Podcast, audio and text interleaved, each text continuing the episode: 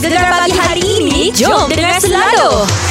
Assalamualaikum. Kita sudah pun masuk ke jam yang terbaru bersama Mek Zura dan juga Abang Nas kita dalam uh, Gegar Pagi. Pilihan nombor satu Pantai Timur dan seperti yang kita janjikan bang, kita ada tetamu yang sangat istimewa bagi ni yang akan uh, menceritakan berkenaan dengan tekanan mental, depresi dan juga kemurungan. Hari ini kita bersama dengan siapa Zura? Kita bersama dengan uh, Dr. Khairun Nisa binti Harun iaitu Okey. pakar perubatan kesihatan awam, ketua penolong pengarah kanan unit penyakit tak berjangkit Jabatan Kesihatan Negeri Perlis. Ha, Oh. jauh kita import mai. Itu makluman anda ha, Doktor berumur 40 tahun Muda lagi Zura doktor ni doktor, eh. Itulah eh. muda terantang Kata tang, orang penerbit gegar pagi kita Muda-muda dah jadi doktor pakar dah Kan? Terima kasih banyak ya doktor ya. Jadi itulah kita nak um, bercerita pasal apa yang Mek Zura sebut tadi. Sebabnya kebala, uh, kebelakangan ni ramai yang menghadapi masalah orang kata tekanan perasaan kan. Uh, yelah di, disebabkan oleh pandemik yang orang kata tak berhenti lagi ni kan dah Hmm. bertahun berbuat, berapa tahun dah kita dalam keadaan macam ni. Jadi kita nak tanya doktor kan secara ringkasnya apa itu tekanan mental, depresi ataupun kemurungan ni doktor? Assalamualaikum warahmatullahi wabarakatuh. So saya ucap jutaan terima kasih lah kepada DJ uh, Zura. Ha? Baru tengok ni sebenarnya DJ Zura duk dengar saja kan. Tak pernah tak ada DJ Naz. Ha? Okey, Ya. Jemputan untuk mengisi slot ni lah.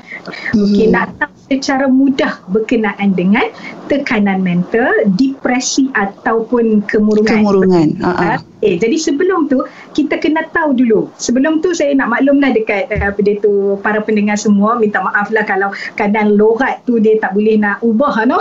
Eh tak apa eh kami faham. Tak mana yang uh, pekat-pekat sikit sekejap lagi boleh cari ikut dictionary lah. okay. So, sebenarnya uh, dalam membicarakan aspek uh, kesihatan mental ni sebenarnya kita kena tahu dari segi uh, spektrum uh, masalah mental. Okey, hmm. nak bagi kata mudahnya kalaulah sakit tu dari segi fizikal ya uh, DJ Zura dan juga DJ Nas kita Hmm. nampak sebenarnya okey sakit tangan kita nampak dekat tangan ha? Hmm. uh, itu sakit mata kita nampak tapi yang sakit mental ni kita tak nampak jadi Hmm. macam mana kita nak tahu kata orang tu sakit mental jadi kita kena faham dulu okey jadi dalam spektrum kesihatan mental ni kalau kita boleh gariskan satu line tu kita buat hujung sebelah uh, kiri itu adalah orang yang betul-betul sihat mental dan hujung Hmm. yang sebelah kanan pula yang paling hujung sekali adalah kita kata orang yang penyakit mental. Jadi Hmm. sebenarnya bila dia dari yang betul-betul sihat mental ni nak Hmm. ke penyakit mental ni maksudnya dia ada perubahan-perubahan in between dia di Hmm. pertengahan dia yang kita Hmm. katakan sebagai uh, mempunyai masalah kesihatan mental.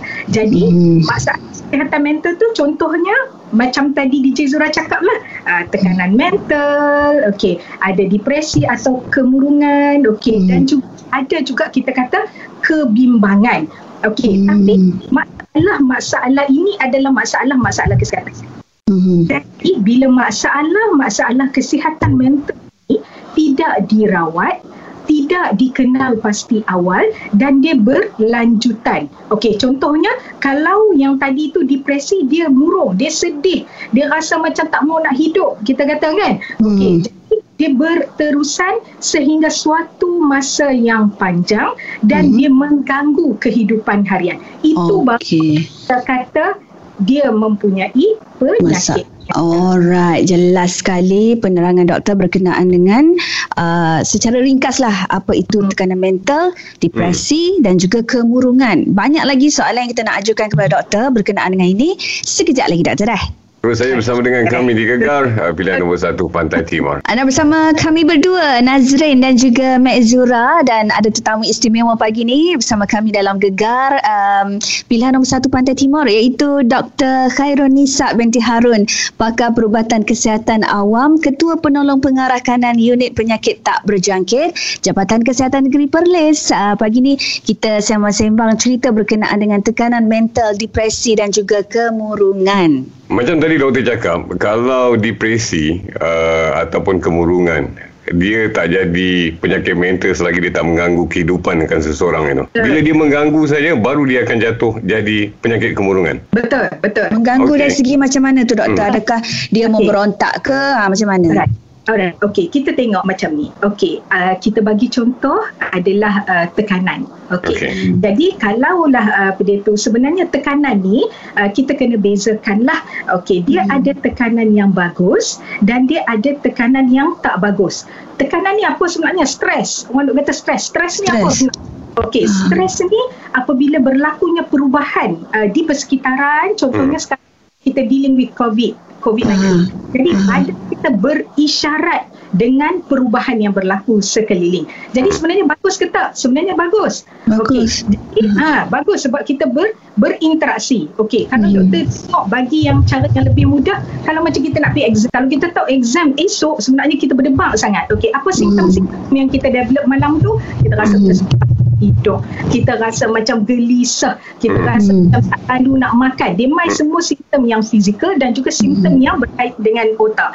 Hmm. Tapi sebenarnya selepas exam esok, kita dah rasa happy, hooray, dah Hmm. tak, dah hilang. Tapi bezanya dengan orang yang mempunyai tekanan ataupun uh, stres yang melampau ni, walaupun esoknya dah habis dah exam, dia masih lagi berada Stres lagi. Ya, stres lagi. Oh, Okey, faham. Tapi Mm-mm. kalau yang apa dia tu orang yang terkena penyakit yang mental ni contoh Mm. kita khususkan pada kemurungan mungkin selepas Mm. dua minggu masih lagi menangis macam semalam baru Mm. meninggal uh, dan Jadi- efek dari segi pembelajaran dia lah kalau Hmm. Jadi maksudnya doktor bukan masalah uh, besar kecil kan masalah itu. Jadi masalahnya tentang individu macam mana dia nak handle dengan Pembawakan apa, diri ya, apa yang sendiri dia tu. hadapi tu. Hmm. So, dia pelbagai faktor dan Hmm. itu adalah satu faktornya. Okey, secara ringkas doktor, punca seseorang tu dia menghadapi orang kata depresi ni yang sampai tak boleh nak kontrol. Puncanya dia kenapa doktor? Adakah mungkin ada diseb- disebabkan oleh uh, keturunan juga ke? Bijak Mek Zura tanya soalan ni. Memang. Dia kata Kelantan juga 5 tahun. boleh, boleh, boleh. bergantung kepada pelbagai faktor dan faktor keturunan adalah salah satu dari punca penyakit mental. Ah. Berdasarkan kajian-kajian yang dilakukan, mereka Hmm. yang mempunyai family history ataupun keturunan yang mempunyai penyakit mental, contoh Hmm. kalau kita tengok pelbagailah kemurungan ke, skizofrenia ke, eh, yang ada Hmm. halusinasi ke okey Hmm. dan uh, dia tu mempunyai risiko lah untuk uh, keluarga tersebut okey Hmm. dia ada faktor-faktor lain juga okey uh, contohnya adalah tahap kesukaran uh, yang dialami okey Hmm. contoh mungkin kalau sekarang ni kalau kita related uh, dengan keadaan uh, pandemik covid okey Hmm. kita dealing with pandemic covid okey dalam keadaan kita bekerja kita Hmm. ada dia adalah berbeza dengan orang yang dealing with covid juga tiba-tiba diberhentikan bekerja Hmm. Okey, Hmm. ah, itu pun sebenarnya tahap kesukaran tu pun menyebabkan antara faktor yang menyebabkan seseorang uh, ber, berlakunya penyakit mental ataupun uh, okey dan Hmm. tengok keadaan hubungan uh, sokongan di sekitar uh, Hmm. orang itu mungkin dia ada family connectiveness yang kuat hubungan yang kuat dengan ahli keluarga dia jadi Hmm. dia boleh sembang dia boleh bercerita apa masalah dia dia ada Hmm. rakan Uh, okay, dia boleh bersembang. Itu adalah kita kata dari segi hubungan. Selain Hmm. pada itu, dia ada keadaan kesihatan fizikal seseorang. Mungkin orang tu dahlah dia tak sihat. Mungkin dia ada kencing manis, darah tinggi, ada penyakit-penyakit kronik yang lain. Hmm. Okey, pada saat ini walau kita hanya dibebani oleh pandemik COVID, dia ni merasa lebih bimbang sebab dia tak boleh dapatkan uh, perkhidmatan untuk uh, sambung dia punya rawatan. Ha, Itu Hmm. beberapa faktor yang mana mempengaruhi kesihatan mental lah.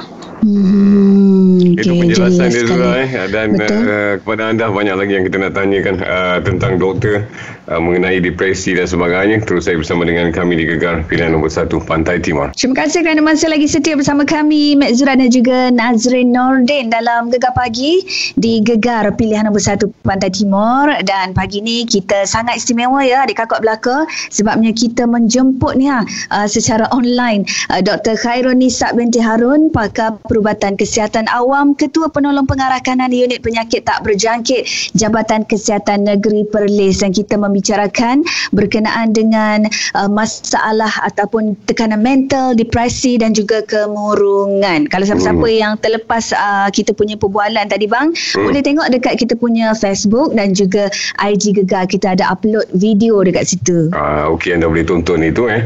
Dan uh, saya rasa pasal depresi ni saya rasa tak ramai orang yang kadang-kadang nak ke depan nak, nak bercerita Betul? tentang masalah depresi dia kerana uh-huh. ada satu kemungkinan itu ataupun ada satu takut yang nanti dia dikatakan gila dan sebagainya. Betul. Jadi, macam mana doktor perkara ni? Uh-uh. Uh, setuju dengan DJ Nas tadi berkenaan dengan kita kata stigma. Mm. Okay. Uh, kita kata bila datang saja untuk dapat uh, rawatan ataupun dat- datang datang uh, berjumpa dengan uh, pakar psikiatrik ataupun doktor, dia akan dilabel gila. Sebenarnya perlu faham dari konsep yang uh, doktor cakap tadi. Mental ni sebenarnya dia uh, sebahagian daripada kesihatan kita secara keseluruhan. Dengan sihat bukan saja dari segi fizikal, dia mesti sihat dari segi mental dan hmm. Jangan rasa uh, kesihatan mental ni sebenarnya semuanya dilabel sebagai gila tak hmm. ikut tarifan dari segi kamu sendiri sebenarnya dia adalah unable to cope maksudnya dia tak boleh nak buat keputusan ataupun dia tak boleh dah uh, kita kata bila ada satu masalah okey hmm. dia tak hmm. boleh dengan uh, baguslah tapi sebenarnya hmm. dalam konteks uh, pada tu kita punya uh, perubatan ni uh, gila hmm. tu semua yang mempunyai uh, masalah kesihatan mental ni dia boleh dilabel gila ataupun berpenyakit uh, pada tu mental sehingga dia dirujuk kepada pakar psikiatrik. Hmm. Jadi doktor untuk kita nak ke hospital untuk nak jumpa doktor nak mengesahkan bahawasanya kita ni ada masalah mental ke ataupun ahli keluarga kita ni ada masalah mental ke. Jadi macam mana kita nak tahu simptom tu? Uh, sebenarnya simptom ni uh, kalau kita tengok dari segi kemurungan ataupun penyakit mental ni sebenarnya uh, in other word kalau saya boleh kata kat sini dia tak boleh self diagnose. Maksudnya kita tengok uh, okey ini adalah tanda. Okey aku apa dia tu dah didiagnose. Diagnose bukan. Dia diagnose adalah by uh, pakar psikiatrik okey faham yang telah dilantik lah okey hmm. Tanya, tapi apa yang penting adalah perlu tahu ciri-ciri yang membolehkan seseorang tu maju ke depan ataupun dia pergi apa dia tu uh, berjumpa dengan doktor atau hmm. orang sekeliling kena faham faktor-faktor apa supaya dia dapat membawa orang yang di rumah dia ke jiran dekat sekitar dia ke yang dia ah. kesan kita mempunyai masalah kesihatan mental. Jadi kita tengok apa tanda-tanda kemurungan yang macam uh, tadi uh, DJ Zura tanya. Okey. Hmm. Tadi dia tak terlepas dari tiga benda bila kita uh, membincangkan tentang penyakit mental. Yang hmm. Dia mesti kena ada simptom. Okey, jadi simptom dia apa? Yang pertama sekali perasaan sedih dia tu sepanjang hari, sepanjang masa, setiap hari tanpa henti hmm. sekurang-kurangnya dua minggu. Dua minggu. Okay. Sedih eh? Sedih je. Ha, sedih. So sedih oh. masa dia menangis macam gitu? Ya, orang kalau kita tengok uh, pesakit-pesakit yang uh, mengalami kemurungan ni ya. Uh-huh. Okey. Bila kita tengok dia pun kita sendiri pun rasa sedih sebenarnya. Memang oh. nampak dia pun rasa sedih bahkan hmm. kadang uh, yang tunggu kan sambil duk menangis lagi seolah-olah macam oh. benda tu berlaku semalam mungkin hmm. doktor kat sini tak boleh uh, cerita pengalaman uh, yang sekarang sebab uh. sekarang dia tu bekerja di Jabatan Kesihatan Negeri lah itu adalah hmm. pengalaman waktu uh, berkhidmat sebagai houseman dan juga MO sebelum ni. Uh, hmm. Jadi pastinya kita sendiri pun tengok dia sedih sepanjang hari. Yang kedua, hmm. ada ciri-ciri lain yang mesti berada dalam kategori uh, uh, tanda-tanda ni. Okey, hmm. antara yang lain dia mesti ada simptom macam dia rasa macam tak bersemangat ataupun tak berminat untuk melakukan aktiviti yang disukai dia sebelum ni. Contohnya kalau oh. orang perempuan sinonim dah suka window uh, suka shopping contoh. Uh. shopping fizikal pun kita membeli secara online. Jadi uh. disebabkan oleh katalah sesuatu pandemik ataupun sesuatu benda besar berlaku dalam seseorang ni dia dah tak minat benda tu. Kalau dia sebelum ni minat shopping dia jadi macam tak minat langsung. Dia minat masak dia jadi macam tak masak langsung. Uh. Uh, jadi dia tak berminat untuk buat uh, loss of interest. Tak berminat untuk buat aktiviti yang dia minat sebelum ni Ha, dan yang lain tu dia akan tambahlah simptom uh, simptom lain seperti kurang selera makan, berat badan dia merosot, hmm. uh, mengganggu uh, tidur, okey hmm. terlalu letih dan kurang tenaga dan juga dia tidak dapat memberi konsentrasi yang jelas. Bahkan kalau sampai ke tahap teruk, dia akan diganggu oleh suara-suara tambahan halusinasi. yang kita halusinasi. Okay. Itu tentang tanda-tanda kemurungan. Faham. Itu tanda-tandanya Zura Tiga tanda hmm. yang doktor telah berikan Dan uh, ada banyak lagi soalan yang kita nak tanyakan uh, Lebih kita jelas lagi tentang depresi dan tekanan ini Anda hmm. terus saya bersama dengan kami di Gegar Pilihan nombor satu Pantai Timur Gegar pagi setiap Ahad hingga Kamis Jam 6 hingga 10 pagi Hanya di Gegar Pilihan nombor satu Pantai Timur